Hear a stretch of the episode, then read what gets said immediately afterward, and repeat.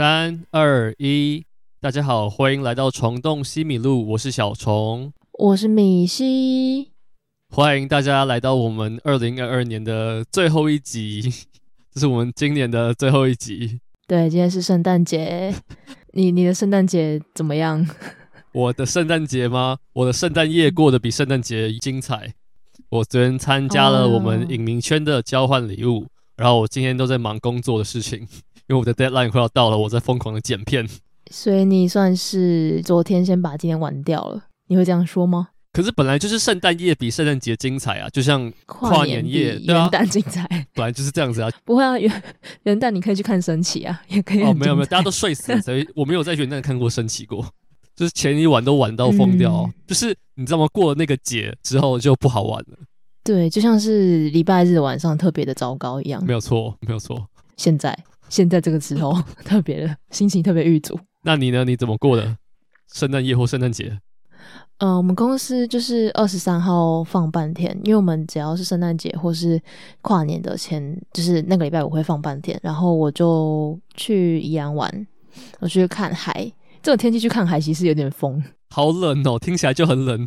非常的冷，非常非常的冷，但是很漂亮。我去宜兰，我去了一个是民宿附近，它没有名字的海滩，然后另外一个我是去粉鸟林跟豆腐豆腐甲，就都很漂亮。Oh.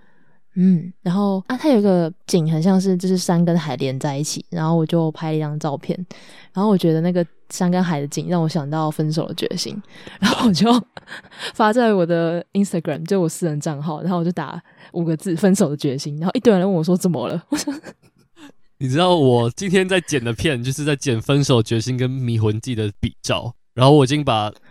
我已经我很像在打扫汤唯跟迷魂记的女主角的房间，你知道吗？就是我已经把两部片在已经看到 快要疯掉。我先看到汤唯都会怕，这很好啊，还是不好？我不知道是好还是。有一种有一种你入侵他们生活，然后他也跟你交缠在一起的感觉，并没有，并没有。因 为在圣诞节的时候，并没有这个，并没有这个加成的效果，所以不是 in a good way，也不是糟糕，但就是我现在已经看到分手决心，我已经看到汤唯已经视如日常了，这样。好了，可能也是好事啊，嗯、就是我每天跟汤唯就是混在一起，这样听起来好怪，也没有不好啦，就是毕竟至少是汤唯啊，不是，嗯，我是想不到什么吃人的提摩西。今年二零二三年，呃，不是二二零二二，我已经提前跨年了。今年二零二二年，对我或你应该都是变化很剧烈的一年，嗯、对吧？对，没错，非常的剧烈。都是从哎，没有，只有你一个人毕业，但就是这一年的确在我跟你生活中都发生了非常多的事情。我觉得你应该是每年都发生很多事情吧。因为可我今年特别有感，是因为自己的身份在转变，就是我第一次有一年同时有新的一份工作，有实习，然后还有拍片，就是而且拍片是拍很比较大规模的片，然后还有一些、嗯、像 podcast 也是今年第一次做。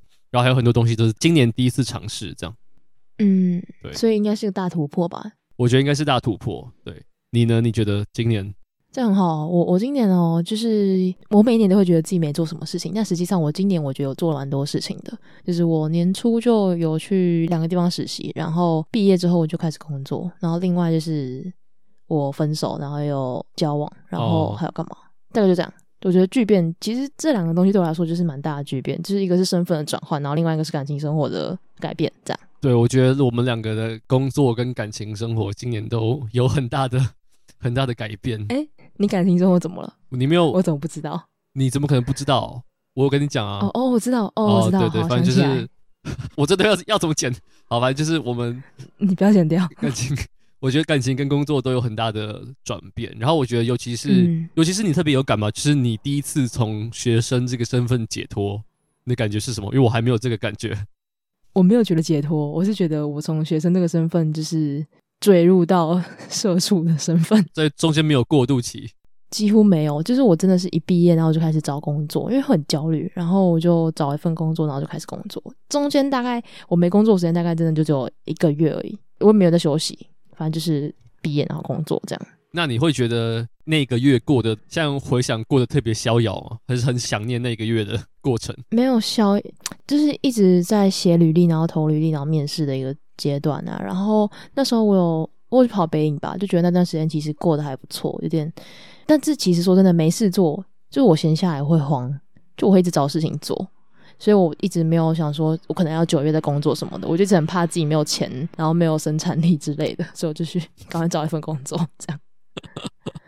但但我现在真的想起来，我觉得我应该要晚一点再去工作，辞职，辞职，辞职，没有了，没事。You pay me，你给我钱啊，反正就是。我觉得那段应该怎么讲？这样学生的时间真的很自由，然后你可以自由的分配你自己想做什么。然后你今天可能想翘课，你就可以不要去上，但是上班不行，翘班就没钱，你可能还会被炒。所以怎么讲？就是一个学生，就是一个不会被绑住的身份啊。所以我现在就是一个每天都要定时上下班这样。其实说真的，会觉得有一点一开始蛮不适应的，但我觉得可能过几年就会渐渐适应了吧。我觉得你是一个蛮会调试的人，因为我一直没有办法想象我接下来四十年都坐在同一个地方，就是我觉得那那是那是需要具备某种能力的人才能忍受这个动词，不知道对不对？但就是我就是对我懂你意思，对对，能能这样子做。我不会接下来四十年都坐在同一个地方啊，不会啊。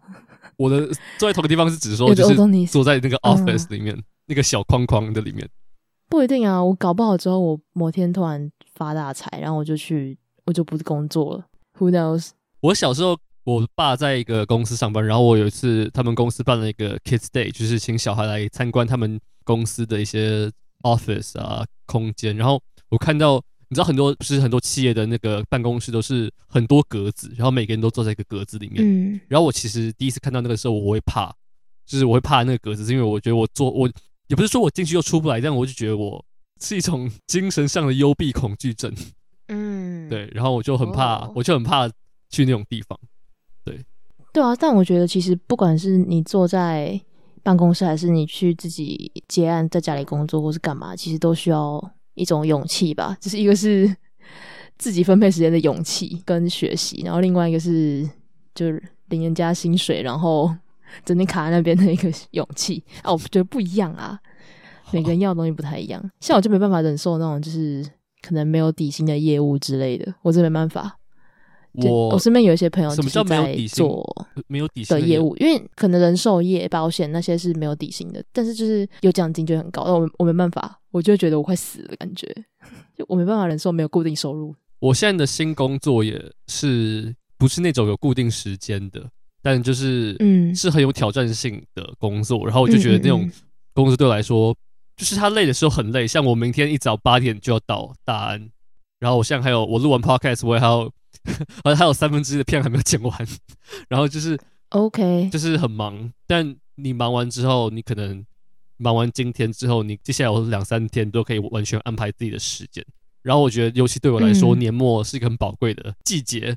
所以就是每天都很重要，嗯、所以我就觉得这个公司对我来说还不错。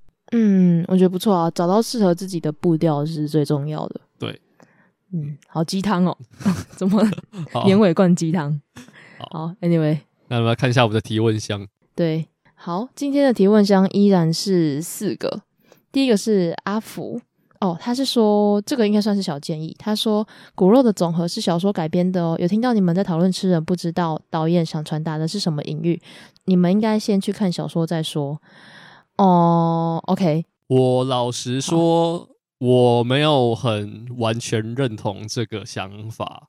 好，如果他是说，我懂你意思。如果他是说你需要读过小说，你才能懂电影在演什么的话，如果他是这个意思的话，我没有很认同的原因是因为。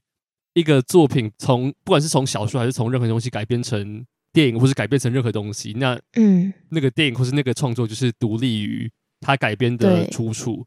所以，如果你一个电影没有办法让别人读懂你想讲什么的话，那可能是改编的过程中有某些地方有遗漏，或是改编的地方有某些地方没有完全的到位。当然，也可能是我们作为观众的素质不够高，那也是有可有有可能。但我就觉得不能把这个错怪到。小说身上这样对，嗯嗯嗯，我也觉得，就是有看过小说，应该会是以另外一个观影的方式。但是如果今天我是一个全白的空白的纸去看的话，那我应该要知道他在讲什么。但我今天没有读懂，那可能就是我或导演的问题其中之一。对，就是。但我觉得不一定要看小说啦，嗯，个人选择。对，就是我觉得有些像很多影史最好看、最重要的电影都是小说改编的，《教父》《刺激一九九五》《发条橘子》，就是对，知道所有几乎应该有，我觉得应该有超过一半都是小说改编的作品。没错，没错。那那些电影之所以好看，当然是因为他小说原本就有给他很好的素材，但有一大部分也是归功于电影团队跟导演他们制作的野心跟导演的眼界。对对，不然如果你把嗯嗯如果你把《乱世佳人》给现在任何一个人拍，你绝对拍不出来之前那样经典的程度。对，嗯嗯，真的真的，对对对对对。那下一个是 Pony，Pony 每次都来留言呢，好赞哦。他说明年期待的电影 Top 三太多了啦，Top 三怎么可能讲得完？你今天想到你脑袋瓜的，现在想到我先直接讲，就是已经有确定什么时候上映的，好了，不然等下去太多。什么《沙丘二》都是明年上来，这样讲怎么可能讲得完？奥本海默也是明明年，对啊，Barbie 也是明年呢。呃，我觉得我还蛮期待那个阿尔卡拉斯，就是今年的金熊奖，好像明年要上映。然后还有那个 The Whale，你知道吗？就是那个黑天鹅的导演的新作，然后那个男主角冲胖，然后那个预告看起来超感人。然后我很喜欢那个导演.你知道那个《黑天鹅》吗？的那个导演，我知道《黑天鹅》，嗯，对对，那个导演我非常喜欢，嗯嗯，就是他是一个非常有胆识的导演。还有什么？还有什么？一定还有很多，我突然没有想到。我没有很认真追，就是每个奖什么时候上映，但是我现在想到就是《芭比》跟《奥本海默》，还有还有那个啊，我记得明年会重映，重映的算吗？重映什么？重映那个就是那个联映，好像我会重映《罗拉快跑》跟无。无法无天，无无不是无法无天，那个无无什么的干那个无法无天，无法无天，对，我说无法无天，就是一好像也是一直跑步的电影。没有没有没有，那部不是一直跑步的片，那不是跑步，那是什么？那是黑帮的电影，黑帮片。哦，那为什么他会跟罗拉快跑一起？我不知道，我不知道，还是就是因为那个镜头很有，就是很有风格，很快还是什么的？两部片都很好看，就是就是都是值得重看的片子。没错没错。然后还有什么？哦，我还蛮期待那个，我还蛮期待《花月杀手》那个马丁史科西斯的新片。哦，就是、他又有新片了，哦，我都还没看他旧片。里奥纳多跟老伯迪尼洛合体吧，好像合体一起演，哦、我没有记错的话，对。OK。还有 Close 啊.我也很喜欢 Close。啊，Close 对 Close，啊，那个 Close 和那个 Closage，Closage 应该明年会上，是吗？哦，好像是明年会上，会会会吗？会吗？好像会，但有听说还好，但是 但是还是蛮期待的、啊。还有什么啊？还有那个 Wes Anderson 的 Asteroid Asteroid City，一定还有那个夙愿的导演新片，我也很想看。好了，反正就很多了，很多想看的。对，这就很多。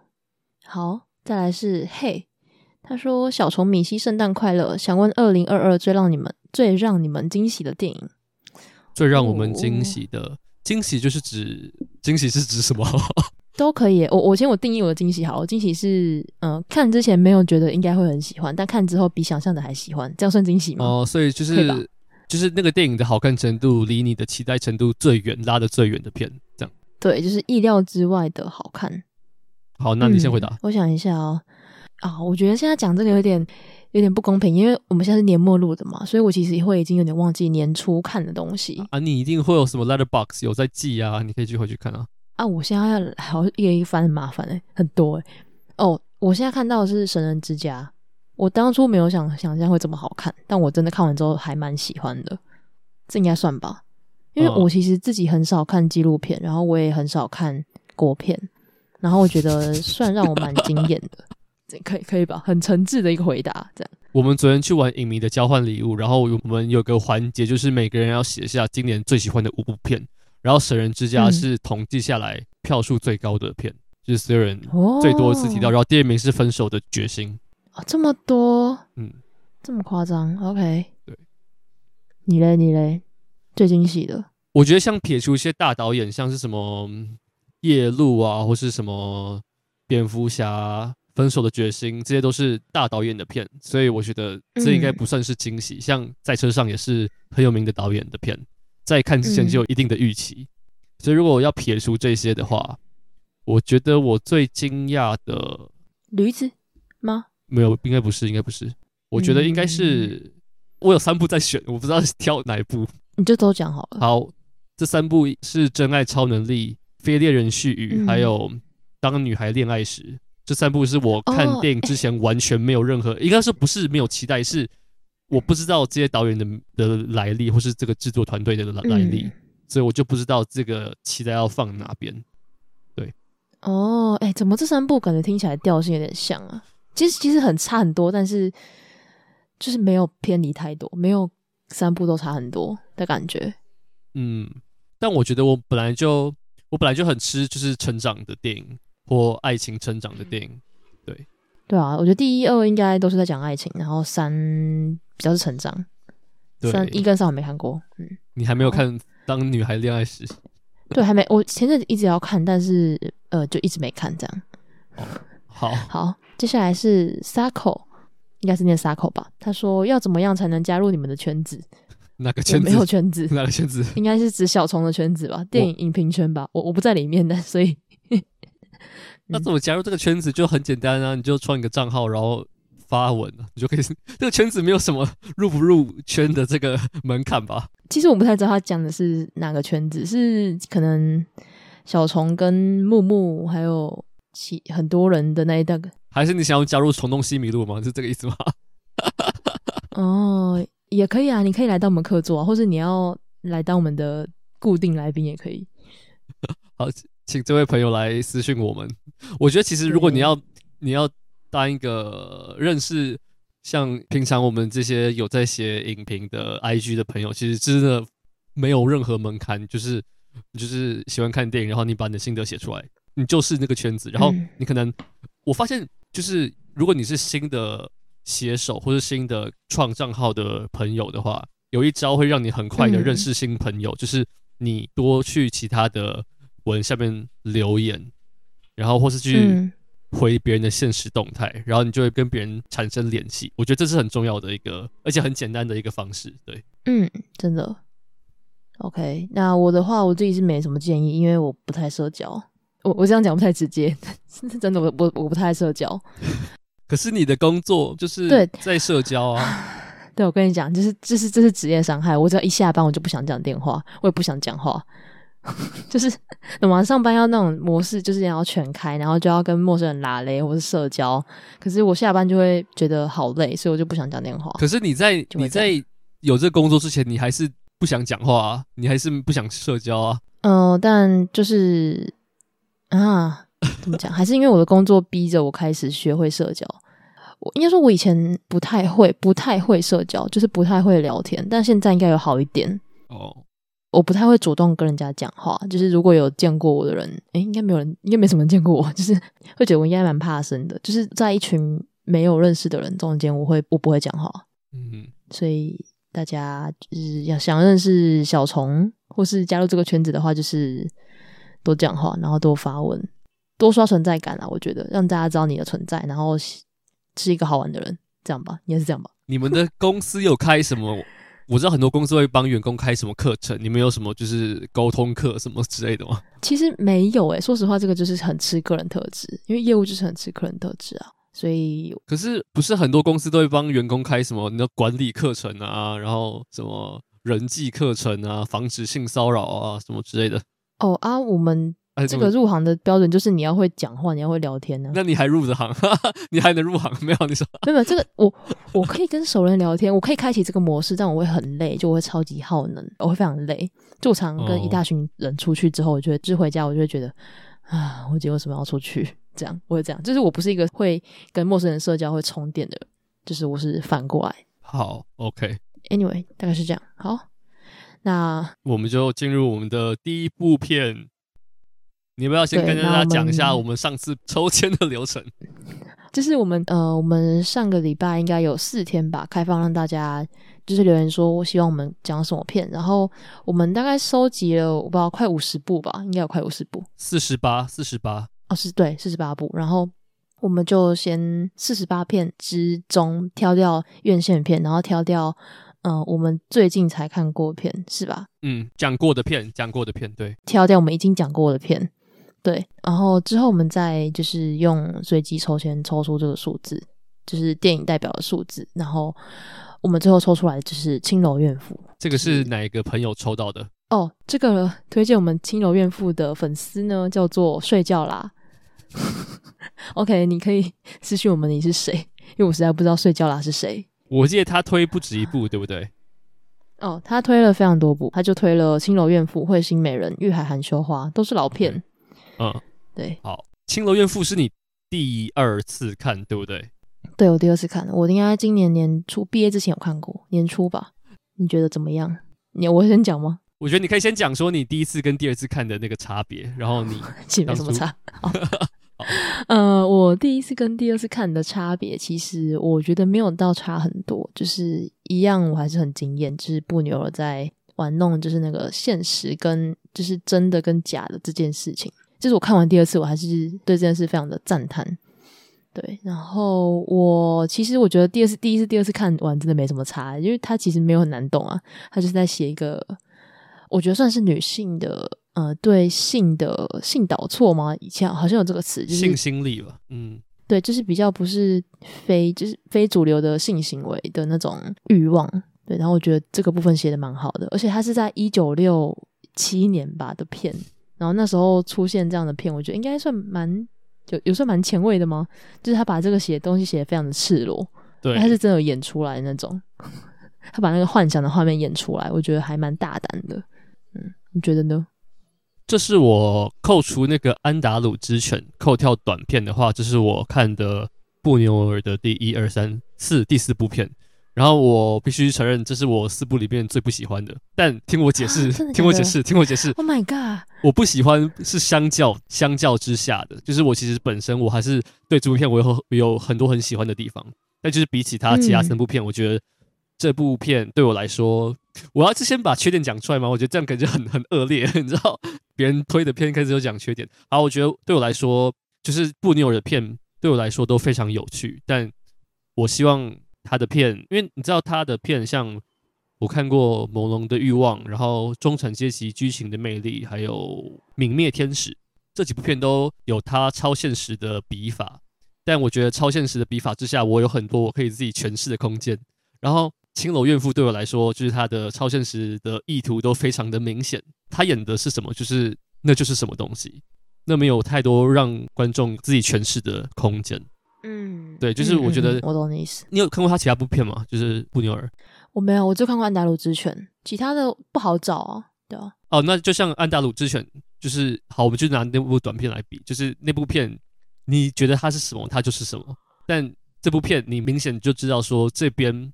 是他的幻想，然后这边是现实，这边是他想象中他被强暴的画面，这不可能是真的。然后他回到机缘，那才是真的。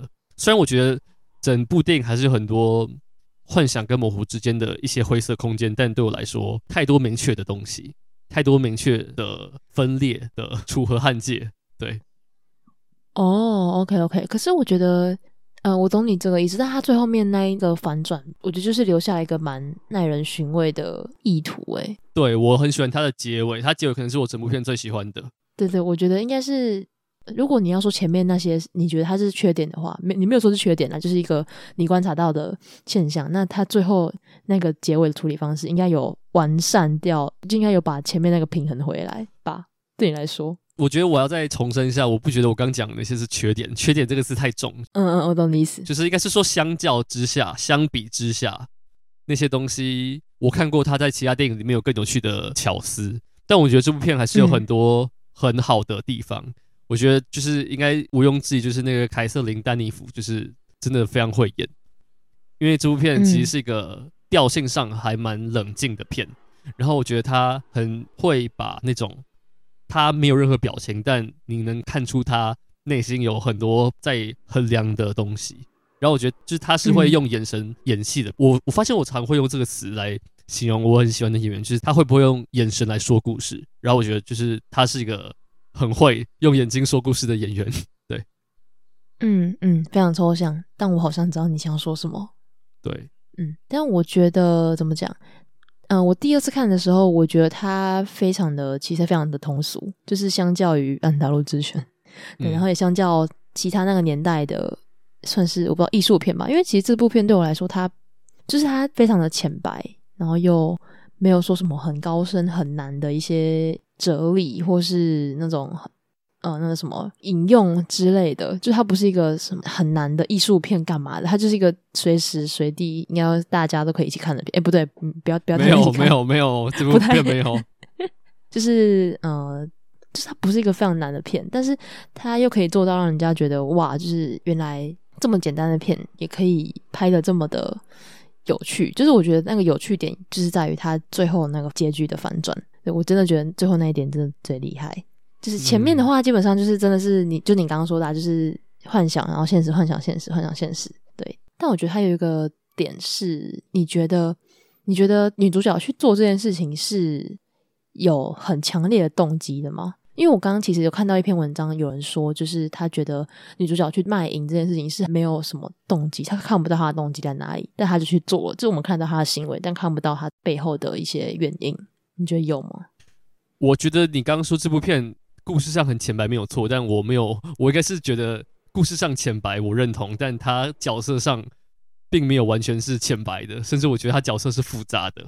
对，我很喜欢这个。嗯这个会用眼睛说故事的凯瑟琳·丹妮弗的表演的原因，就是因为他的确没有演说他为什么会去做这件事情。但，嗯，我觉得他有很多就是一个背德的欲望。你看他连他幻想完，就是前面开场他幻想完自己被凌辱之后，他马上切回到他跟他老公的生活。他们两个住在一起，但他们是睡不同的床。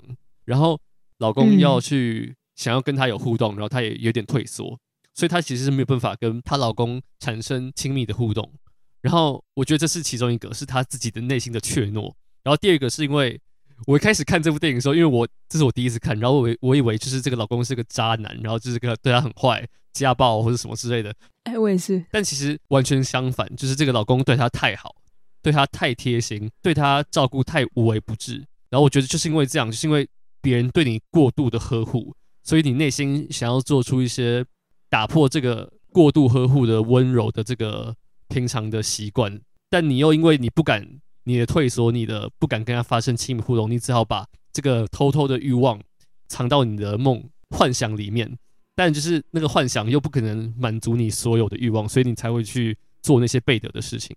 我觉得是这样子。哦，你觉得？你觉得是这样？因为我在想他，你刚刚讲前面那一段，我不是很确定。因为你说她是因为她可能她老公对她太好，然后她才会想去做这些比较背德的事情。但我我自己的诠释是，她原本可能内心就已经是这样子的状态。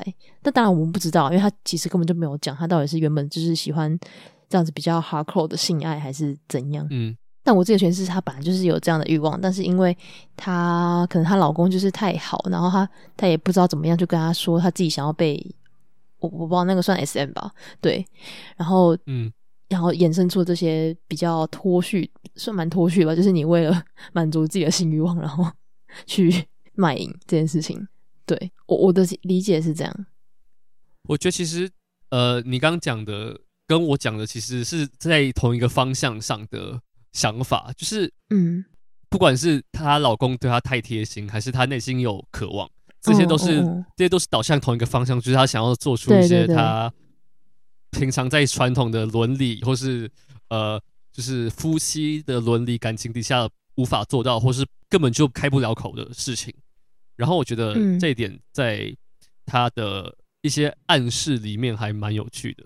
就是我觉得这部电影《青楼怨妇》它的概念的有趣程度胜过于它整体的故事，就是它角色的概念有趣，嗯，它有些隐喻的用色，我觉得待会可以讨论一下它的颜色的使用，它的颜色使用还蛮有趣。然后我觉得它的角色在想什么是有趣的，但我觉得就是整体来说，故事可能没有完全打动到我。但就剖析这个，那个你的翻译是什么？就是他的那个翻译，他说他的花，他的那个译名。呃，我是我是看那个 Criterion Channel，所以他就是直接写 Belle de Jour，他没有他没有翻出来。我的我看中文翻译是旋花，旋转的旋，所以我就不知道那到底是哪种花。然后中国是翻白花，我也不知道是哪种花，反正就是呃，反正就是它的、嗯、一种花。他有了这个新的名字之后，他好像就能用另外一个身份去跟别人发生关系。当然，他一开始也是很退缩，然后很别扭，然后甚至会反弹。但我觉得她开始进入那个，她开始接受了，就是她能跟其他男人有发生关系的这个事实之后，她其实变得有，你有发现她跟她老公平时相处也变得更甜蜜了一点点。嗯，所以我就觉得，嗯嗯嗯，如果硬是把人分成两半，一个是光明正大的、符合道德的，然后符合伦理的一面，跟背德的、不可告人的，或是呃，甚至就是别人知道的话会觉得很恶心的一面，硬是分成这两个的话，嗯、其实就是两两者是互补的吧，就是两者之间其实是没有互相对立，反而是互相弥补的这样。你的意思说，就是其实背德跟道德是一体两面，就是双面刃的意思吗？双面刃，我不知道双面刃你的解读是什么意思，但我的解读是，有些事情就是一体两面吧。好，就像 A 片这个事情，每个人都会看，但不会有人主动跟你说我昨天有看。但就是当你看完之后，嗯、你会觉得你被得的那一面有被得到满足，所以你就会觉得你平常生活、嗯、或是跟伴侣，或是跟就是任何生活的一面，你会觉得你会过得比较舒坦，就是因为你被得的，你没有办法被宣泄的那一面有得到满足。所以，就是哦，这两者之间的是互相互补的，而不是互相矛盾。但我相信，如果你是一个，比如说，呃，在我们一般人眼里，可能我们会觉得你是精神不正常，或是我一直强调是我们一般人看来，因为疯子这个事情，我觉得有被污名化的嫌疑，就是嗯，对，嗯嗯，但我觉得就是以我们一般所谓的就是这个引号的正常人来看。如果是比如说你是性变态，或是你是某方面的精神的异常的话，当然这两者之间可能不会是互相、嗯、互相互补的。对对对，就像很多不是什么打电玩打很暴力的电玩，然后最后去街上杀人，很多这种案例。嗯，当然那就是另当别论。对，OK，哦，因为我自己的想法是，就是他应该我自己对他的揣测是，不一定是他不道德那一面被满足，而是因为他。在他的性的渴望那方面被满足了，就是因为他的性方面已经被满足了，所以他整个人就是觉得他呃，可能她从她老公身上没办法得到的东西，然后她已经都拥有了，所以她也不太需要就是为了这件事情感到懊恼或什么，所以她跟她老公相处才会这么的甜蜜。我自己对这段的诠释是这样，嗯、然后你刚刚说的就是。那段对啊，我我可以理解，我我也蛮认同的，就是你必须要去做一些事情，但是你不一定要大张旗鼓，但是你因为有这些事情，所以你的生活变得更好。但那些东西大家就是不一定要知道。我觉得你刚刚说他本身就有，就是想要有 hardcore 的性的欲望，其实是有迹可循。就是我记得他有一段很快的 flashback，是小时候有神父帮他受洗的时候，他拒绝受洗，然后我觉得就是这个。很像是一种叛逆的做法嘛，就是他其实内心有很多叛逆的想法，嗯、然后在你小孩的时候，就是那句话什么“出生出生之出生之毒不会无”，哦，对对对对对，当你很小时候，你不怕任何东西，你也没有任何约束，所以你敢大方的承认，就是我不想要受洗，因为我就不想要。但就是这个东西，一旦你长大的时候，嗯、尤其是她又嫁到一个医生的中产阶级，不止中产吧，他就是在一个上流社会里面。嗯他要有一个好妻子、嗯、好老婆的形象的时候，你更不可能大方展现出那些欲望，所以我觉得，对，所以我觉得这是有迹可循的。嗯，然后其实你刚刚讲的那个很快的 flashback 的那一段，好像有一段还是一个老男人就是在拥抱一个小女孩嘛，你有印象吗？他在摸她，他在摸她，对，对，对，对，对，对。我其实我不是很不是很确定，就是那一段出现的用意是什么。但是我怕我会讲太多，很像变就是蓝色窗帘啊！评论不是就蓝色窗帘的构成啊？你讲对啦，就我觉得会太过，因为我觉得他给的那个描写有点太过隐晦，就是不是非常直白。对，然后就是我在想，会不会他的性，就是他的性癖好是就是这样来的，就是他比较不是那么喜欢一般的，就是非主流的性爱这样。嗯，我觉得有可能，我觉得有可能，我在猜啦。嗯，然后我觉得另外一个可能是。那个 flashback 很像是他第一次的，不一定是对性的启蒙，而是对身体接触的启蒙。就是他第一次觉得说，就是透过人跟人的皮肤上的接触是能带来愉快的。嗯、当然，这个诠释是很危险的，是因为如果你单把那个 flashback 拿出来看，那就是一个老男人在猥亵一个小女孩的画面。但我觉得是有可能是，那是他第一次感受到跟异性。而且就是可能不是家庭的爸爸或是什么有亲戚血缘的异性，而是外面的异性有身体接触是有快感的一件事情。我觉得是有可能是这样子，嗯、对，嗯，有可能。反正，嗯，我还记得那段 flashback 是出现在他刚把花瓶打破的时候，嗯，对。然后我一直觉得，因为作为一个医生的老婆，她平常就连她一开始到妓院，她都是穿很洁白的衣服，然后连那个妈妈桑都会说：“哦，你穿的很优雅，你很有教养。”其他人都会这样讲。但我觉得很有趣的是，她在她的幻想里面，她都是穿红色的，她都是穿大红色。嗯、扣除有一段是，有一段是她的先生跟那个喜欢他的那个男生，就是拿土泼他，然后一直骂他的。嗯、我记得那段他是穿全白的衣服。但就是因为他穿全白，所以他拿东西丢他，把他染脏。所以我觉得这些是蛮有趣的一个呼应，就是你在现实生活中你是个白的，然后就算你在梦境里面你穿白色，你都会被别人揭穿。所以你就是穿一个大红的衣服，然后很喜欢他的那个男生，不是有送他一整瓶的玫瑰，嗯，一整束的玫瑰，然后是大红的玫瑰。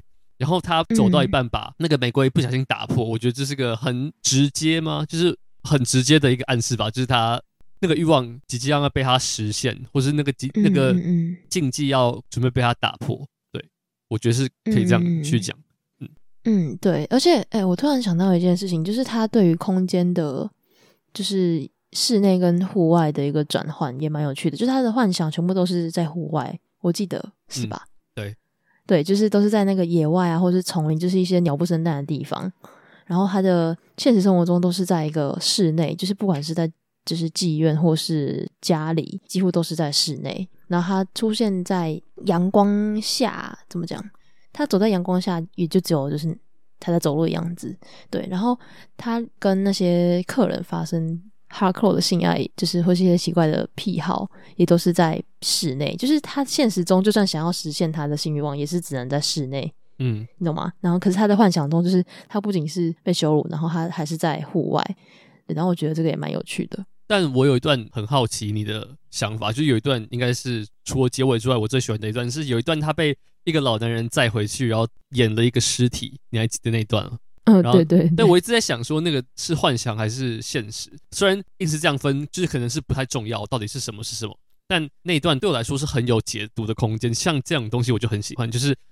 到底，如果他是真的的话，为什么他会轻易的被带过去，然后被做那些事情？然后如果是幻想的话，他到底幻想什么？为什么他会想要演一个尸体？然后我记得没有错的话，那个男生是，他是演那个男生的女儿，过世的女儿。对。然后他跟他的女儿的尸体，就是他演的那个女生，说完话之后，他躲到他的尸体底下开始打手枪。然后我就觉得很好奇，你怎么想这一段？嗯 你说这段到底是真的还是假的吗？是幻想还是现实？或是这个女生她当下到底在想什么？她，我觉得她有点莫名其妙的感觉，就是因为我记得她第一次，呃，在我我的理解是，她是一个呃喜欢被虐待的，就是在性那方面他是喜欢被虐待的，嗯、但是他没办法去虐待别人，就像是以前有一个就在更之前有一个教授是希望，哦、对对对，就是可以踩别人可以踩他，但他就是觉得。他不要，他不喜欢这种行为。然后我觉得对他来讲，可能那个那算什么恋尸癖吗？那算恋尸癖吗？女儿控，然后恋尸癖。对啊，就是乱伦加恋尸。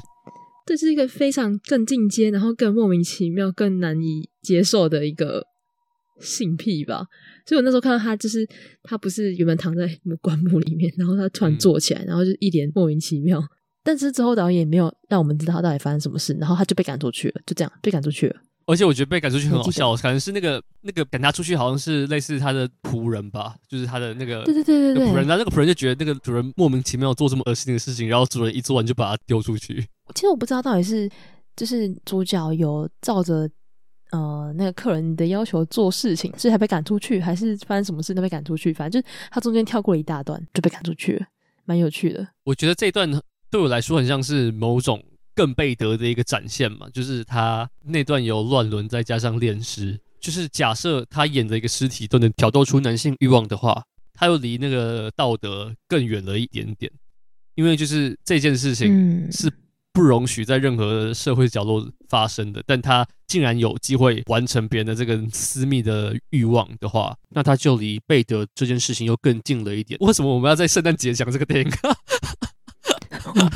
不知道，越越讲越觉得有点怪怪的。我我们今天讲的两部片都是很不适合在 对，不会啊，就是那个他不是一开始电影开始有那个铃铃铃的声音，那个马的那个铃声吗？你可以当做它是那个驯鹿的声音哦。Oh, 但你可能只能看那个电影三分钟这样，然后三分钟之后你就得关掉。再关掉，他就开始一堆 呃奇怪的性爱这样。而且我蛮惊讶的，就是他在处理这些幻想的时候，他很不手软；但他在处理他在妓院的时候，他比我预期的还要更手软。就是在我看过布纽尔，就是他描绘性或他描绘欲望都是非常的大胆，而且我指的大胆就是尺度上或是表现上就是很大胆。然后我就觉得这会不会是他的一个对比，就是他完全裸露的拍出他幻想的事情。但他现实生活中那些事情，他故意拍的很隐晦。对对对对对，我觉得这跟我刚刚讲的那个，就是户外跟室内有一呃有有一个关联，可能有一些关联，就是因为这些就是最狂放、最奔放的那些幻想，全部都是在室外发生，就是没有人可以阻挡，或是就是它不是一个封闭的空间，它是一个很辽阔，你可以有种无边无际的感觉。可是你在现实生活中，你就算想做这些事，你还是必须把自己关起来，然后到没有人看得见的地方，才可以做这些事情。嗯就是我觉得这是一个对性的一种什么封闭吗？就是隐秘性的感觉。哦，我懂你意思，我懂你意思。嗯，然后我觉得那个结尾其实还蛮真的蛮有趣的，就是我真的很喜欢那个结尾。就是我看到很多人会觉得这会不会就是南柯一梦这样？就是这其实都是女主角的幻想。嗯，你觉得是怎样？你觉得你是怎么看？其实我一直一直很想要去。解读到底是真的还是假？但我到最后发现，这好像其实不重要，嗯、因为这这才是这才是一个最有趣的地方，就是这部片会那么耐人寻味的地方。就他如果是一个有迹可循，说他到底是幻想还是真的，这就不好玩了。好啊，那老实讲，我自己觉得，我自己觉得是幻想，嗯、因为他就是一开始有一个铃声，就是那个一开始在丛林的那个片段有个铃声，嗯、然后我发现每次只要是嗯，可能是他即将进入幻想或是幻想的时候，都是有那个声音的。然后最后面那一段，就是她老公站起来那一段也是有铃声，但是我觉得那个铃声的怎么讲，进入呃就是切入点跟消失的点，就是又很难抓，所以我觉得就是好像也没有一个特别可以说是一个当成指标性的嗯物件这样。嗯嗯，你觉得嘞？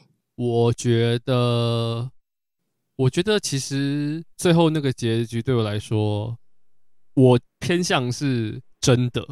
但最后那个马车经过，不是那个有点像是一个意象，而非是一个到底有没有那个马车？因为嗯，一开始那个马车是出现在他的梦境里面。然后我还记得电影一开始出现了一句话，让我很匪夷所思，就是他说不要把猫放出来。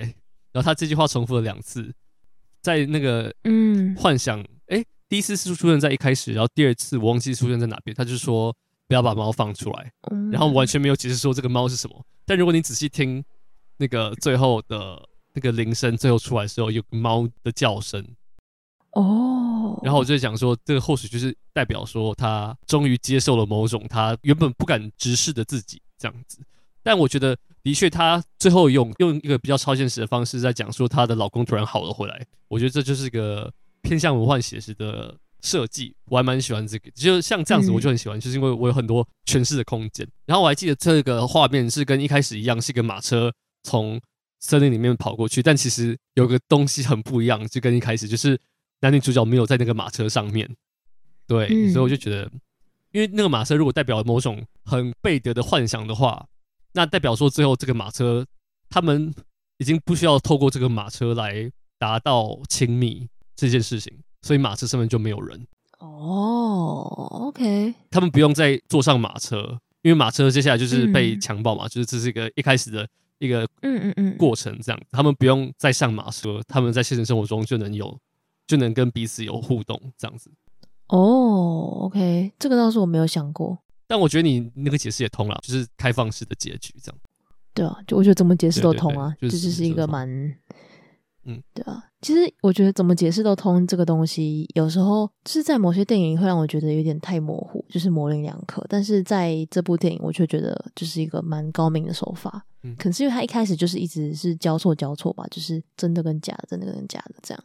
嗯，对。嗯，目前我看到最喜欢的布纽尔的片是《泯灭天使》，我觉得你可以去找来看。然后我觉得那真的是、嗯、对我来说，布纽尔的片好了，其实都是概念胜过于。故事或情感本身，其实他的电影对我来说，情感是不是他的.应该不是说不是他的强项，而是不是他琢磨的点。这样，但他的概念都非常有趣。嗯、那个泯灭天使就是在讲说一群中产阶级的有钱人聚会，然后在一个某个人的家聚会，然后到大家准备要散开之后，大家发现自己离不开那个那个地方，然后不是有人阻止他，是因为那个门都打开，都有出口，但他们好像就忘记说自己那边有个出口，自己是可以离开这边这个事情。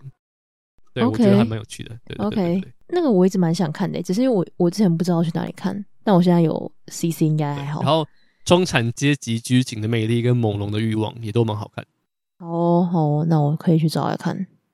OK，好，那接下来我们来讨论我上一集推荐的电影，叫做。春去，你们要接是不是？不是你要讲吗？春去春又来，哎、欸，这都已经是今年最后一集了，你确定还有这种没默契？对啊，最后一集，我们默契从第一集到现在没有任何进步的。我在我在想，还是明年我们录音要就是试训干嘛？但算了，还是比较好。我们要比手语，就是我们先比手语，然后给自己那个打那个。暗号，比如三秒钟，然后代表三秒钟之后我要讲话什么之类的。我们不然每次我们都是又抢话，然后又不会接话，到底是什么意思？对，就是所有的听众朋友，就是你们知道我在剪这个 podcast 的时候，我最常把什么内容剪掉吗？就是好，没关系，你先说哦，不不用，就是我们互让的这个过程。哦，我以为是我吃东西最 常被剪掉，我以为是我吃东西的声音。哦，你吃东西是第二个，但我们最常，我每次剪一集 podcast 至少都会碰到至少三次，就是哦。你先说怎么之类的，就是画两个人跌倒的过程。嗯、呃，没办法啊，就是我们没开视讯就是会这样啊。但我觉得开视讯很尴尬。对，对，好了，就是我选的片是金基德的《春去春又来》。这是你第一次看金基德的片吗？呃，对啊，就是也是我第一次知道这个导演。真的假的？你第一次知道这个导演？嗯、呃，应该说我我对这个名字有印象，就是因为《春去春又来》，应该这样讲比较对。金基德应该是。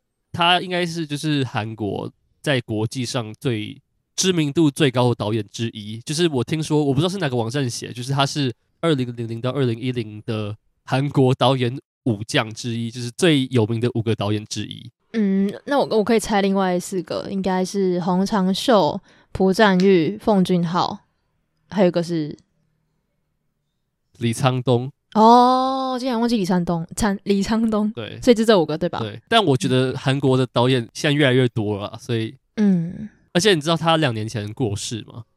嗯，他因为肺那个 COVID nineteen 这样子，对，对，然后他的 他也有一些很糟糕的新闻，非常对对对夸张的事情，糟糕的新闻，对我看完就是。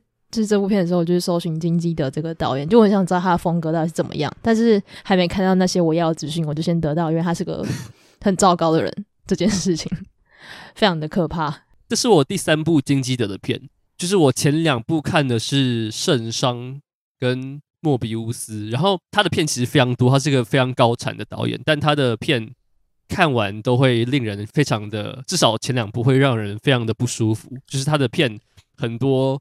暴力跟性，然后他的性不是那种，因为很多像一些导演，他们拍性，像什么像《巴黎野玫瑰》那个导演，他那部片的性就是一个非常愉快的性，他的亲密画面都是非常浪漫的。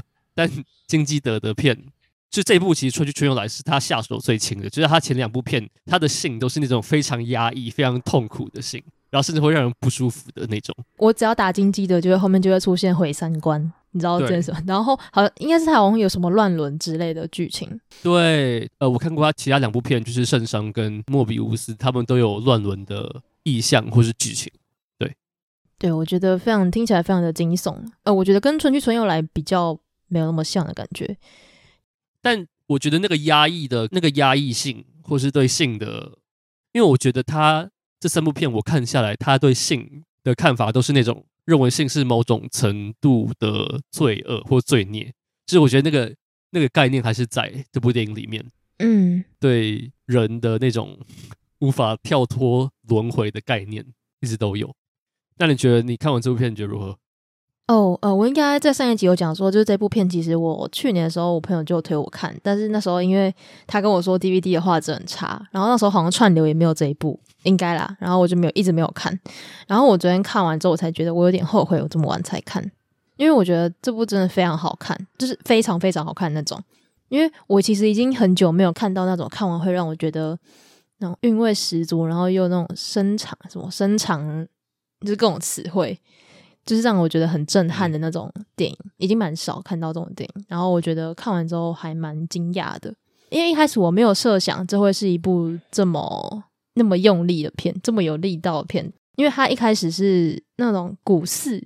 那什么庙宇的那种很清幽、很清幽的世外桃源的感觉，我一开始以为就是那种小品电影哦，但完全不是。就突然某一个刹那，然后就是开始有一些我意料之外的情感，然后我就蛮蛮讶异的。反正就是一部我意料之外好看的电影。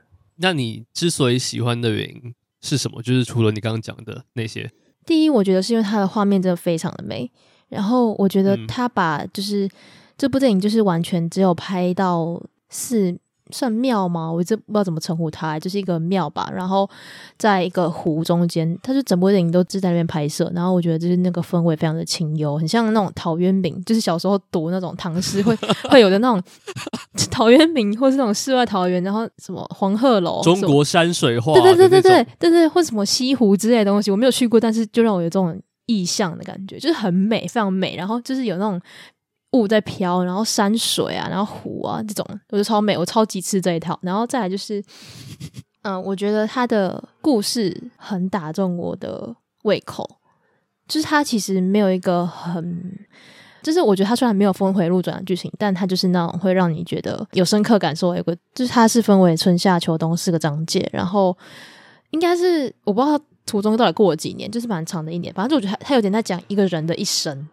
然后就是不断轮回，然后我觉得这个跟就是有一点宗教性的感觉。嗯、然后我其实一直对这种有一点因果这种轮回的这种观念蛮着迷的。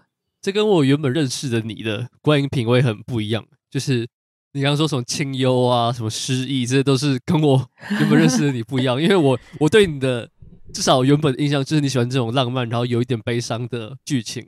然后这部片既没有浪漫，应该就是至少没有传统定义上的浪漫。那个悲情也不是那种唯美忧伤，是那种很深沉的、很深沉的对人性的 探究。对，有啊，我还蛮喜欢的啊。那个八月三十一，我在奥斯陆，就我觉得就是这种感觉。没有，可我觉得那个是他的忧伤是美的忧伤。我的指的美，就是可能说，就是。对人生的惋惜，但我觉得这个是对一种，至少我看下来，它是对人的一种 某种程度上的直接的否认。我指的否认，不是说人类多么该死，而是就是人类逃不了自己的轮回这样子。对啊，但我觉得这种概念是一个非常，也不能讲它悲观，但我觉得它是一种，就是他愿意去接受这件事情，就是你知道这件事情会发生，但是你没办法阻止，所以我们就让这件事情自然而然的发展下去。就我觉得这种接受是很美的。对，我觉得你刚刚说的那个小，我觉我觉得那个应该比较像是一个佛寺或是小寺，嗯，一个对对对，佛寺。好，我们姑且称作它是佛寺。就是我，我一直在想这个片在哪边拍的，就是那个场景真的太美了。然后我一直觉得这个佛寺在湖中央的这个。这个设置好，我不确定世界上到底有没有这种佛寺存在，就是你能找到一个与世隔绝的佛寺，然后盖在一个湖中间。但我觉得这个佛寺比较像是一个 概念上或是精神上的一个象征。就连他的那个门，你还记得他的那个门吗？嗯嗯嗯，他的那个门就是在旁边，然后每个人都必须穿过这个门才能离开。但事实上，如果你要离开的话，你其实走任何方向都可以。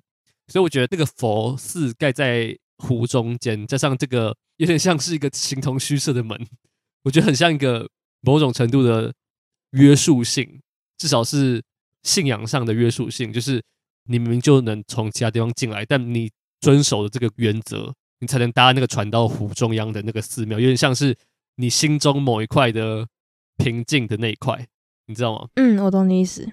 就我觉得它是一个比较象征性的东西，对。然后我觉得。呃，你刚刚有讲说，它虽然没有很具体的情节，但它有很深刻的意涵。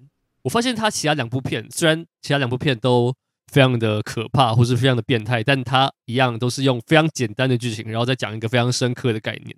然后我觉得《春去春又来》，它真的是把轮回这个概念讲得非常的立体。我不是一个呃信仰或宗教的专家，但如果我没有记错的话，佛教是不是有个概念叫做涅槃？对，涅槃，据我所知，就是某一种心灵上达到完全祥和，然后超脱世俗的一个境界，然后你要达到这个涅槃的方法，就是你要打破那个轮回，在那个轮回里面就是一直打转，一直打转，然后你要打破这个轮回之后，你才能到达另外一个境界。然后我一直在想说，这样会跳太快，因为我这样会牵扯到这个电影的结局。反正我就在想说，那个涅槃的境界到底有没有被任何人，电影中的任何人达成？就是我觉得是蛮有趣的一个问题。呃，我觉得对我来说是没有诶、欸，因为你还记得有一条蛇吗？就是师傅自杀的时候，嗯、然后有一条蛇就是开始居住在，嗯、就是跑进那个呃佛寺里面，然后他就是之后就一直留在师傅留下来的就是衣服还有各种角落。对我来说，那条蛇应该就是。师傅的转身吧，师傅，呃，对对，我也在想，那这样的话，他如果变成了一条蛇，那代表他没有，就是，啊，这好难，会不会讲错？到时候会编。就是我觉得一般人不是来说，就是你要什么超脱那个轮回，然后才可以达到涅槃，还是就是你不用再当人，嗯、什么成成佛之类的吗？但他如果变成一条蛇，就代表他没有达到涅槃吧？嗯、然后那个男主角忘记他什么名字去了，没有人有任何名字、啊、哦。对对对，哎，对他没有名字，没有人有任何名字。对对，然后男男主角他最后虽然应该说回归正途，就是他从外面的世界回到就是佛寺里面之后，虽然看起来是已经就是他的心心境已经有个改变，但是会不会他的？就是因为他在讲的就是轮回嘛，就这部片讲轮回，然后他最后就是代表那，就是有一个小男孩又是开始在就是欺负小动物啊这样，然后就是会不会其实就整个再来一次？对对对，男主角的到时候又会发生跟他师父一样的事情。那如果是又是这样的话，那他肯定不会就是到涅槃这种境界，但这也是后来的猜测。不过如果照着这个剧情走向的话，还有他给人的一个指示，应该是这样子吧，就是没有人可以到了涅槃，然后就是众生会不断就是。轮回，然后做一样的事情。对，我的我的想法应该也是跟你类似，就是我觉得这是看的时候会觉得很清幽、很美。它的确很美在画面上，但我看完之后才发现，金基德的电影还是一样的悲观，至少对人人心或人性都是很悲观的。嗯、对，我觉得这是一个对比吧，就是我觉得那是一个对比，就是你在很美的地方，在佛寺。然后他们的确大部分的时间都有遵从他们信仰上的各种规范，比如说他们每天要很早起来去，比如说跪拜或是去做一些仪式。但就是这些东西到底有没有办法让你达到那个涅槃的境界，没有人说得准。然后我觉得这部片的摄影真的是跟那个地理位置也有关，就是它的那个你刚刚说云雾缭绕，然后整体的那个自然美景真的是超级美。然后我最喜欢是有几个大远景，就是。从很远的地方拍那这个佛寺，我发现他常常会用那个树叶来当那个画框，知道就很多树叶在画面的的四周，然后包住前面有个湖，然后湖里面有个佛寺。这个到底在哪边拍的啊？就是到底是怎么，到底是怎么找到这个地方？嗯，我也很想知道哎、欸。如果真的有这个地方不是搭出来的话，应该会变成什么观光圣地吧？还是它其实是？啊，就如果这个地方出现在台湾，应该会变成什么国家地理公园什么之类的。哦，对啊，哎，搞不好是在什么地理公园拍的，我不知道，我乱讲。没有如果这样的话，就没办法拍吧？如果是那个公园，就不会让你。搞不好就是申请，因为我记得他是不是拍，就是经济的拍片都是超快，听说。但这个怎么快都，这个怎么快都快不了多少吧？你至少还有一个下雪的场景，不是下雪就结冰，所以你也要等很久。对，而且他要春夏秋冬，感觉我不知道哎，我我觉得这件事情会有人知道吗？还是有人知道，可以跟我们跟我们说一下。好美哦！我觉得他把这个男主角的行为分散在不同的章节，其实有对应到那个季节的特性。嗯，其实我觉得还蛮有趣的。就是春，就是一开始所有的开始嘛，就这个小男孩还不懂任何事情，所以他会伤害小动物。嗯，然后夏天就是一个很热，虽然我觉得，我觉得夏天是里面看起来排除冬天看起来最冷的一个季节，就它是随时在飘雨，然后。就看起来非常冷的夏天，嗯，应该是就是那种，就像台湾的夏天很很爱下雨那样啊，但其实很热哦，就是那种燥热，然后潮湿，然后就是很躁动的感觉。嗯嗯，夏天就是一个欲火焚身的季节嘛，对，嗯嗯，所以就是会秋天有点像是所有东西的归来的感觉，然后男主角就回来，冬天就是一切就是等待着春天再来的一个过程。嗯，我觉得其实有蛮有对应到那个季节的。嗯嗯嗯嗯嗯，我觉得。最悲伤的应该是秋天那一段，就是秋天，我记得是男主角杀了妻子之后，然后回到佛寺，然后之后那个师傅就也自杀了。就是秋天一直都给人一种很萧瑟、很很悲伤的、很忧伤的一个感觉。然后我觉得这部片某种方式是用了这样子的一个，就是对季节的一个刻板印象去写这个故事，但 真真的蛮刻板印象的，就是 春夏秋冬。你仔细想一想，其实这是一个还蛮蛮通俗易懂的方法，那就是好懂这样。你刚刚说秋天这场，然后我觉得秋天这场应该是四点五个章节，就是如果加上最后面那边的话，是我最喜欢的一章。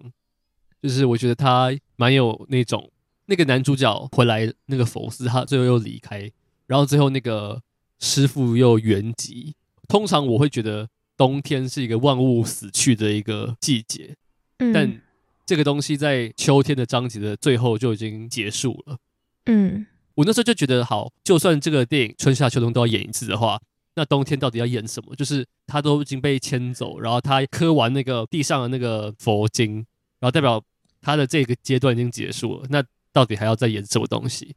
然后我就一直觉得师傅对这个男孩的感情其实还蛮动人的。就是你还记得他师傅在看到那个新闻的时候，他就马上开始编那个衣服，就他就料到那个男生要回来，嗯、我就觉得还蛮感动。然后最后在那个师傅自杀之前，他把衣服摆好，然后放在门口，就是他也预料到哪一天那个男主角会回来这个地方。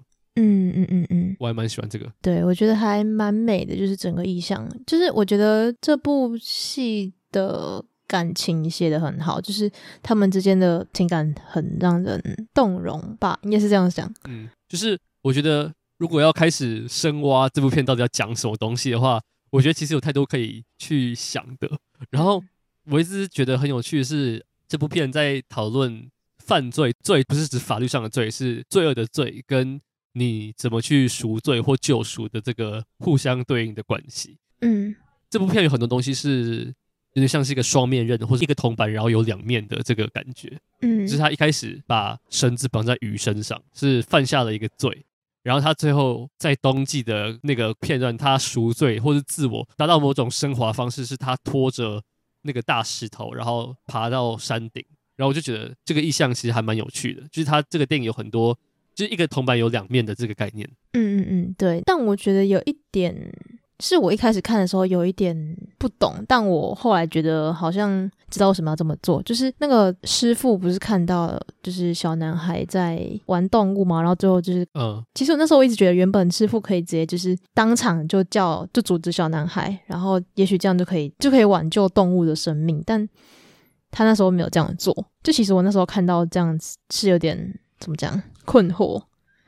可是他的意图很明显啊。对对对对，我我懂你意思啊。只是那时候我就觉得，嗯，好像因为一般人的话会这么做吗？我只是这样用一般人的思考。我我觉得一般人当然不会啊。爸妈看到小孩做事情说：“哎，你不要那样，赶快回来什么之类的。”但我觉得这个师傅就是他教训这个男孩的方式是更深刻的。你可以对这些动物做什么事情，但我待会就是要用一样的方式来处罚你。我觉得这个方式是更深刻，然后更有效的。嗯，如果他只是当场阻止这个小男孩，然后这个小男孩只是觉得这师傅很烦，他现在是出来之后还是会做同样的事情。嗯，对对对，我懂你意思。没有啊，如果只是觉得这是一个小，我没有觉得他是缺点，就是那时候当下看着觉得，嗯，哦，OK。但我觉得他就是前后呼应的很好啊，就像你刚刚讲那个石头绑在身上，他原本一开始是被师傅绑石头在背后的时候，他是很很很难过、很生气，然后很不开心。可是他之后却愿意为了，应该说他他心中有太多块石头了，就是他觉得自己背负太多罪，包括他可能害死了一个妇人，然后他就是愿意为了这样子而去赎罪吧。嗯，对。然后我觉得。我记得这个宗教，它里面还有另外一个概念是那个造业的那个业跟果，嗯，就是你造的业最后会有报应，就是果结果。然后我觉得其实这个也蛮有趣的，就是他春跟夏两个季节都是他造业，他玩小动物，跟他就是跟女人发生关系。当那个师傅发现这个男主角在有跟女生发生关系的时候，我一开始以为他会很火大，因为这个基本上就是犯忌嘛。但我后来他就说这是人之常情，但我之所以不希望你这样做，是因为。只要有色欲之后，就会带来杀生，然后就会觉得这是一个非常有智慧的说法，是因为他完全料中这个男生接下来会发生什么事情。你一旦有第一次之后，你就会，因为我就觉得这个男生不懂什么是爱情，他只觉得性这个东西就是爱情，所以他把爱跟占有两个东西混为一谈。然后当你占有某人之后，他就无法忍受有其他人来占有他，或是你占有的东西离开你。后来这个女生就是外遇嘛，然后他就把那女生杀了。就是占有跟爱也是一个双面刃的一个概念。但我我在想，就是如果嗯，因为在在佛教应该我不知道对对他们来说性是什么啦，但是我知道在嗯，应该说基督教里面吧，就是。婚前性行为应该是一个不被允许的事情，就是很严谨的基督教的话。但我在想，就是如果他说就是性跟应该说你嗯、爱欲这个东西，如果你有了之后，就是可能会引来一些比较不好的念头之类。那这样子算是对呃人性的一种比较悲观的看法吗？还是一种压抑人性的？就是它是一种很压抑本性的一个做法？我觉得应该是，我觉得我好，我的我自己的解读是。师父有说，就是有淫欲是人之常情，但也是因为这样子，那也是痛苦的根源。就是你享受到某些东西，就是我觉得跟偷尝禁果的概念有点像，就是你享受到你觉得很愉快的事情，但那也是悲惨或是痛苦的起点。嗯，我觉得应该是这样子，就它是一个双面刃。所以我觉得那个佛教的无欲无求也是类似这样吧，就是就是我不想要贪得任何东西。那也是这样子，我避开了所有的危险，我觉得是这个概念。但我觉得不管怎么解释，这部片本身其实对人性是蛮悲观的，这是一个 毋庸置疑的。嗯，所以其实金基德的片都是这样吗？就你看过的？呃，我觉得手法上这部是最轻柔的，但在概念上，它都有某种悲观的感觉，或是宿命的。这个概念，然后人最后都是没有办法离开这个轮回。就是我看的这三部片都有某层面的轮回的概念，但这部片是最明显的，就是春夏秋冬，然后又一春，就本身就是个轮回。但其他两部片也有某种层面的精神上的轮回。对对对对，嗯嗯，OK OK，嗯，就是这部片我还有抓到蛮多双面刃的这个东西，就是那个刀子也是，就是他他杀了老婆的那个刀子上面有血迹，然后最后成为了他刻那个。佛经的刀子也是某种自我救赎的概念吧。嗯，对。然后我觉得其实这部片也藏了蛮多线索在里面。就是我还记得一开始在春的这个章节，第一个春，那个师傅有跟他说，呃，有一种药草有毒，但它跟一般可食用的药草很像，但是这个药草它是中间有一条白线还是怎样？就是有白线的药草是有毒的，这样你还记得吗？有，我记得。对对对。然后我觉得这也是。应该也是某种暗示吧，就是其实东西都是有一体两面，但你就是不能没有办法跨越那条线，就是有一条白线的东西是有毒的。当你跨了那条线之后，你就会走向，就会走向某种恶或是罪恶的这个这个方向，对吧？就是很多东西，像是爱跟占有、罪跟救赎，还有业跟果，这些好像都是一体两面的东西。对，我还蛮喜欢这个设定。嗯，然后我觉得生跟死。感觉算是一体两面，应该不能说一体两面，就是有生就有死，有死就有生。对，这个就是在最后面冬到春天那边，我觉得是最明显的。嗯，那你觉得那个妇人就是围紫色头巾的那个妇人，她跌下去，你会觉得这是经济者在，就有点像是他赋予这个妇人的一个罪吗？就是他犯的罪的这个果嘛，就是他遗弃自己小孩的这个罪。我也在想，是不是有这个安排？嗯，我没有这样觉得，就是你直到你现在这样讲，我才想说会不会有这个可能。那你原本是觉得是就是世事无常而已，还是这样？嗯嗯嗯，对，我觉得就是无常，就是你没有想到你今天只是为了可能，因为你没办法养这个小孩，所以你让他去一个更好的地方，至少他可以活得快快乐乐、健健康康。但是你却不小心就因为这样，然后你自己就死了，这就是一个很无常的概念。就是我觉得整部片就是充满了你说的悲观，然后轮回，然后因果业障。之类的无常，这样充满了这种东西，就是不可抗啊！你怎么知道你半夜走一走，然后突然掉到一个水坑？这超扯的，超莫名其妙的。然后突然想到一点，就是我看到有人在讨论说，会不会这个妇人她其实就是以前嗯、呃、来到寺庙的那个女生？那不是后来死了吗？嗯，她后来没有死啊。她后来不是被那个男生杀了吗？不是吧？不是她啦，不是不是同一个人吧？就是原本到了，就是呃那个跟她发生关系的女生啊。哦，oh, 还是你觉得这三个都同一个人？我觉得其实是谁不太重要，对我来说。嗯，我我也觉得不太重要，就是。个人觉得不太重要，对。嗯，只是我在想这件事情，嗯、就是如果是的话，那感觉又更悲伤一点。就我觉得整个看起来会更悲哦，就我懂，我懂你。对啊，就是如果今天就这个妇人跟小时候去寺庙找她那个女生是一样的，那不是等于她终于见到她的一段那个是什么爱情吗？他的初恋之类的，然后你突然就跌在水坑就死了，那超惨的欸。但我我的理解是，这个男主角他离开寺庙之后，他娶了一个老婆，然后那个老婆就是当初来寺庙，然后跟他发生关系的那个女生。我的理解是这样子。哦，我对，觉我的理得解是这个就是导演没有解释，就我们可以自己对。去揣测，嗯反正也不重要啊。然后我很好奇金一德怎么看那个师傅，哎，就是这个师傅到底是象征一个全能的，或是充满有绝对智慧的一个人，还是他其实自己也有问题？就是他不是用猫的尾巴在写书法吗？对啊，我觉得很可怕哎。就是我在想说，你这也是在玩弄生物啊，你这也是在欺负小动物啊，就是还是他有在象征说你自己也有自己看不到的盲点这件事情。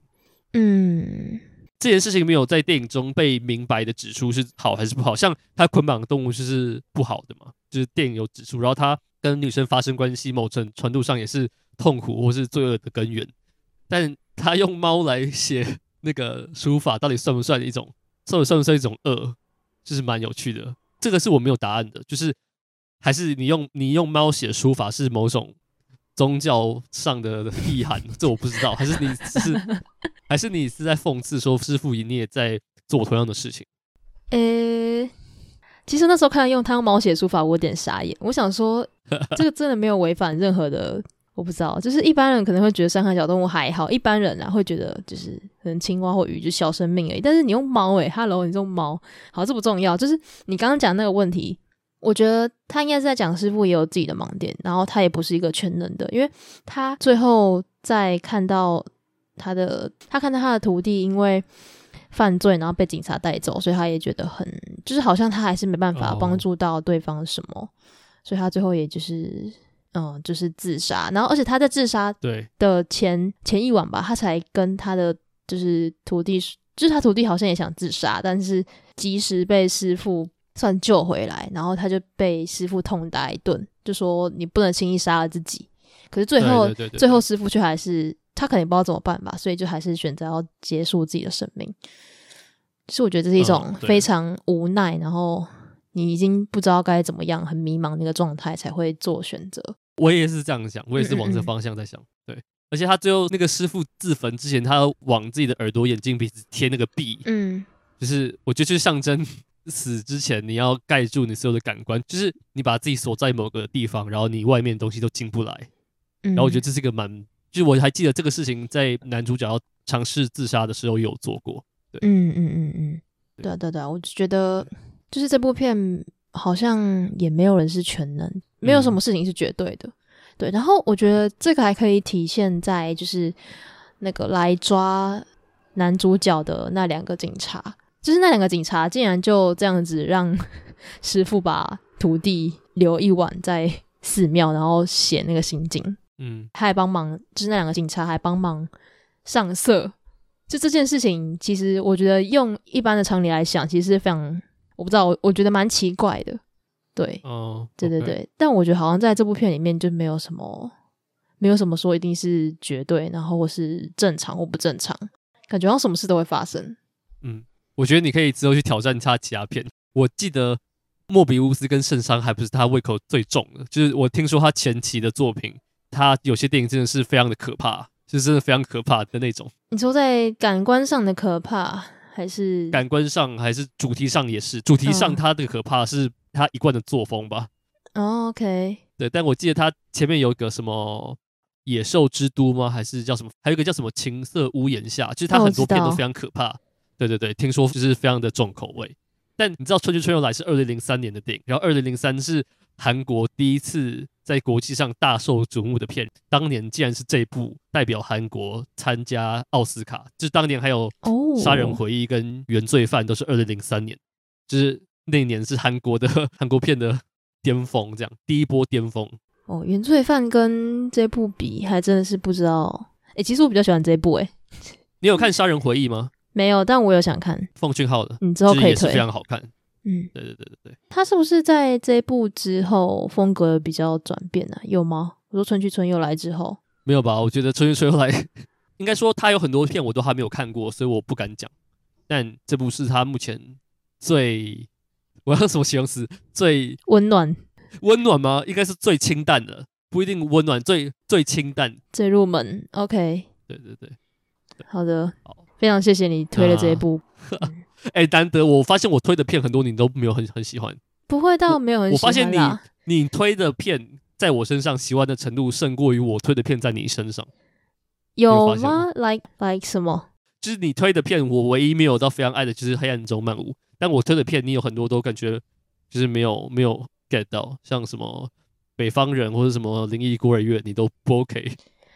对，为什么？哦，没有为什么啊，这只是我的我，我的，还是因为你的你的喜好比较多元化，然后我的喜好就是这种很悲哀的东西，我，我喜欢悲哀的东西，像那种《灵异孤儿院》就就太太太，我不知道哎、欸。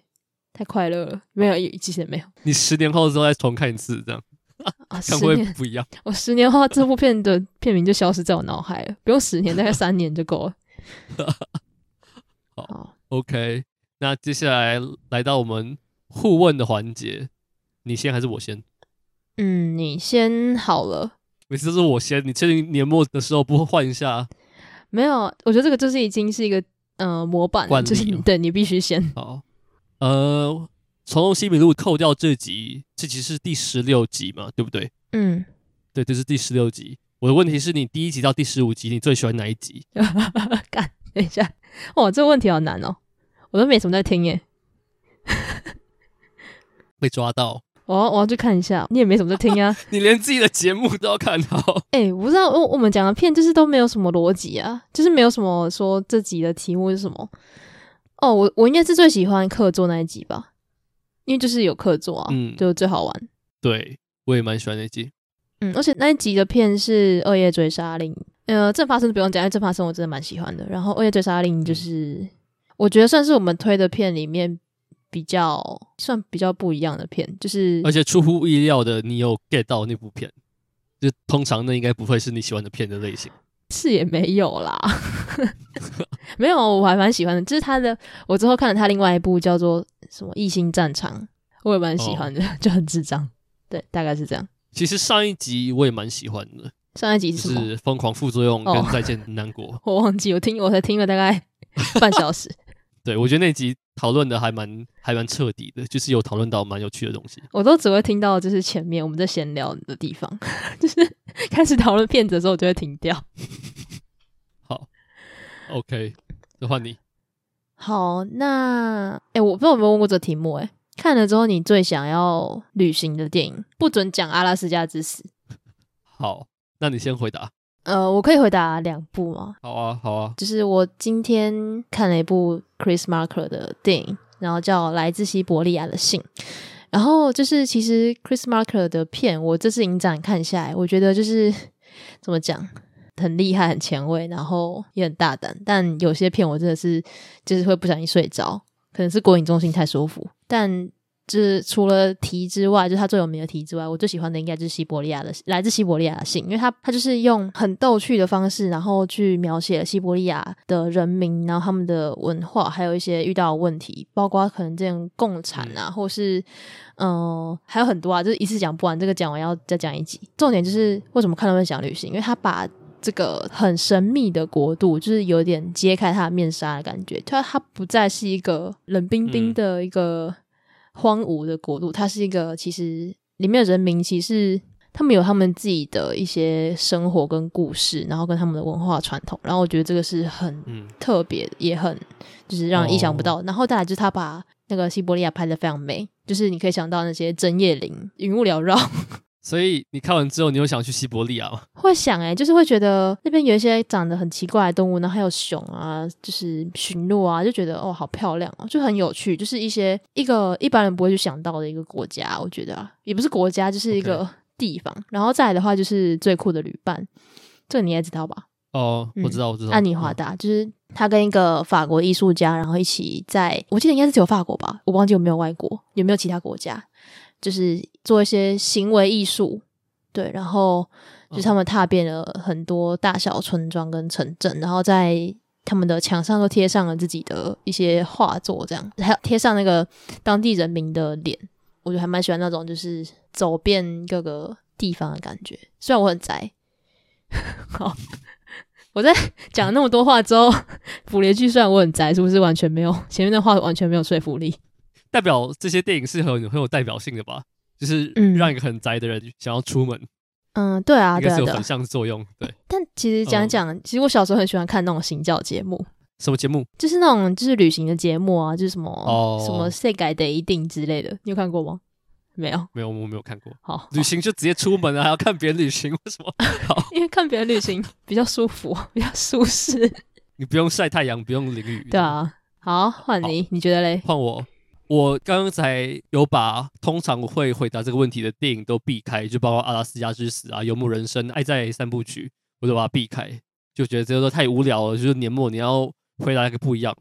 然后我想到了两部片，第一个是《欢迎来到布达佩斯大饭店》，你有看吗？哦，有有啊，但为什么？就是我觉得那部片给我的感觉是，就是因为我记得它是在东欧的某个国家，然后我就觉得那部电影有把一个就是那种。未知的国度的那种神秘感，还有童话感，拍的非常的迷人。就是你看，嗯、你想那部片，他们坐火车半夜到一个地方，然后他们又逃狱，他们又回到那个饭店，然后就觉得很有在一种异乡闯荡的感觉。嗯、虽然它是用一种非常卡通化的方式来包装，嗯，对。然后第二个电影是，我不太算这算不算旅行？就是这部片的人没有在旅行，但会让我想要去他们居住的那个地方。就是绝美之城，就是 OK，你会很想去那个罗马，因为太美了。就是他把罗马拍成一种豪华的夜晚的的乐园的感觉，就是你走到哪都有很酷的事情发生。但 绝美之城不是结局还蛮怎么讲？他就是不是在讲罗马的美，应该是我觉得他在讲罗马的美跟他的破败。我知道啊，没有，我觉得他是在讲，他是在把罗马的那种永恒的美对比上人的渺小。哦，对啦，对啦，我就是这样。对，所以所以你可以做一个渺小的人，带你去很美的地方旅行，这样。嗯，好，这样这样给过。哎，我觉得我觉得历史上很多把罗马就是跟罗马有关的电影还蛮多的。那个、啊、那个生活的甜蜜，你有看吗？费里尼的。还没，它很长，要不得三个小时。对，它也很长。嗯，也把罗马拍的非常。它是罗马吗？我不知道啊，反正就是意大利拍的非常美。我不确定是不是罗马。对。好，那我们互问的环节就先到这边。好，哎、欸，我们 今年最后一集真的要录完嘞。嗯，有什么感想吗？我觉得今年我们从几月开始做这个事情啊？六月，六月还在实习的时候。六月吗？二号，六月二号开始录。哦，六月二号是第一次，第一次上架。哦，那就整整半年了。嗯，对哦，半年嘞，好久，算是有毅力吧，对，对我来说。我是希望就是这个录音不会让不会让你觉得很累，或者是让你觉得有压力，或者是什么之类的，嗯、应该是还行吧？嗯嗯、还是其实超有压力？嗯，就是就是有时候比较忙，然后要狂看电影，就是会觉得哦好累哦。但录音的时候觉得蛮好玩的。可是狂看电影本来就是你的作风啊！我即使没有这个 podcast，你还是会狂看电影。哎、啊，我不喜欢被逼着狂看电影没？那我们那种被限制要看什么电影，跟自己看电影的一个差别吗？哦，oh, 对啊，但我觉得这是有达到一个督促的作用。督促什么？督促就是那些积在你片单都积灰尘的电影，然后只要你喊出这部电影，嗯、就想要召唤出它的感觉，然后你就非看它不可。这样，对对，就像我等下要推，就是我要清我片单的电影。但我觉得，就是我推的片的片长都有想过，然后这次两部最长的电影都是你推的。嗯，有啊，你有发现吗？就是《巴黎野玫瑰》跟《黑暗中漫舞》都是你的。然后我都是我推的片长都很平均，我等下推的也很正常啊。我我有在好 没有我好啦，随便啊，就是我们大家互相啊。我们是不是应该要推长一点的？不然最长的片子都会比较没有动力看。但我觉得我们要推之前要先讲好诶，不然会生气。我会觉得干你不要在那边闹诶，对啊。但我觉得每次在等对方要推什么片子的时候是蛮好玩的，就是会期待说。就是米西这次还是不是推欧美电影呢？还是他要推什么？就是还是都会、嗯、都会都会期待别人要推什么？你知道，就冲着你这句话，我刚刚觉得你会这样讲，所以我就想说，我不行，我等下一定要推一个不是欧洲的电影。而且你待会推的片意义重大，你要开启二零二三的虫弄西迷路的新气象，这样对，谢谢你给我的一个新的压力，但我我们要改了，就是这样。我觉得这个应该可以代表一个，好像不行诶，这是一个不太好的开始，但但也 OK 啦。我觉得今年就是因为我有上一些硕班老师的课，然后我就觉得其实上过他们的课之后回来聊 Podcast，其实还蛮有趣的。就是有时候那些老师的观念非常硬，然后但你又能吸收他们的硬的东西，然后混杂你一些很忠实的感想，我觉得其实是蛮有趣的。然后我就觉得我这个六月开始录 Podcast 是个对我来说蛮。正确正正确，就是蛮对的一个时间，那个 timing 是我觉得还不错。而且你知道，我很喜欢听我们焦雄平或是黄建业聊他们跟一些重要影人的互动的过程。像焦雄平那天跟我说他采访过黑泽明，然后黄建业跟我说，就是他当初阿巴斯来台湾的时候是他接待的，然后他跟阿巴斯聊天的过程，然后你真的就会觉得你突然离一些影史的重要人或重要的电影，其实也没有那么远的感觉。嗯。嗯，我懂你意思。我其实，在录音的时候，我已经是快进入一个新的身份的阶段，所以那时候其实有点怕怕的，就会觉得会不会，嗯，怎么讲？就是我平时要上班啊，然后不会之后我没有时间看电影，然后没有时间录音。有有时候是会有这种状况，但其实就是有一些调整，所以其实也是还还行啦。对，就是有时候虽然会觉得可能看电影很累，平时下班我觉得看电影真的蛮累的。对，我很常看电影看到睡着。然后我现在 现在有抓到，应该算是有渐渐抓到一个平衡吧，我才，对啊。而且其实说真的，这样讲起来有点可悲。但是下班之后，就是应该说假日如果不看电影也不出门，那我也不知道我要干嘛了，就是懂吗？就是你上个礼拜出去玩，的确是哦，米西终于出门，而且不是去电影院这样。对对对，我真的觉得我人生不是在工作，就是在看电影。听起来有点无聊，但这就是我的人生吧。但我觉得，其实我我有去听一些其他在聊电影的 podcast，然后我真的觉得，虽然我们的节目有时候会被别人说，就是我们有时候会讲错一些东西，但我觉得，我觉得我们聊的内容其实是有的，就是其实我们，我觉得我们是有聊到一些有趣的东西。对，虽然我是定位把这东西定位成闲聊，就是你想讲什么就讲什么，但我觉得其实会。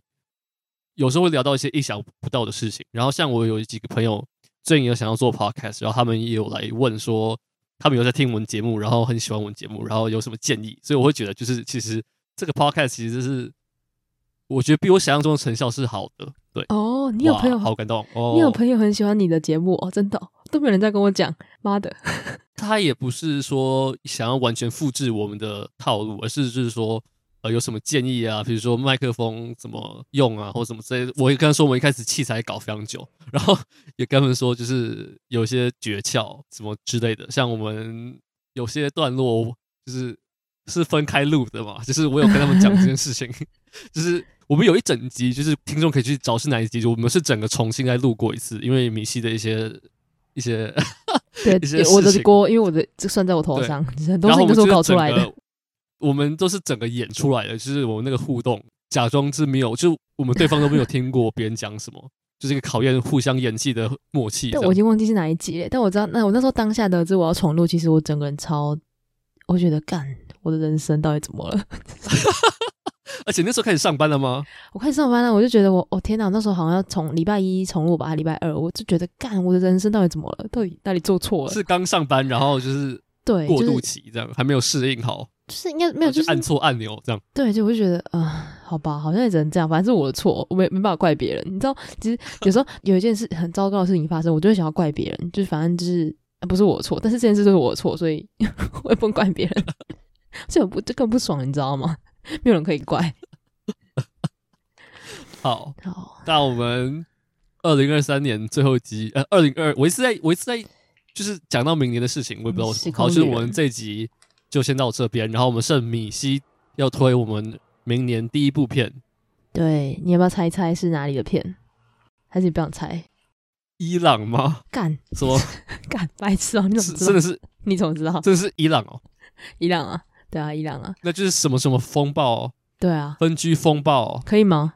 可以吧？好啊。那你可以不要讲那么这么不，因为我不开心。我们我知道我大我们大二一整年就是剪辑课都在看分居风暴这样。那那那那你那你可以讲很多东西，好，那我们 你听起来，这真的是分区风暴是不是？对，我们要分区风暴。对，我们是不是要就是 separate？I don't know。好好好好，那我们二零二三年新年的第一集就是分区风暴。好，那我们就下一集见，大家新年快乐！新年快乐，拜拜！大家拜拜。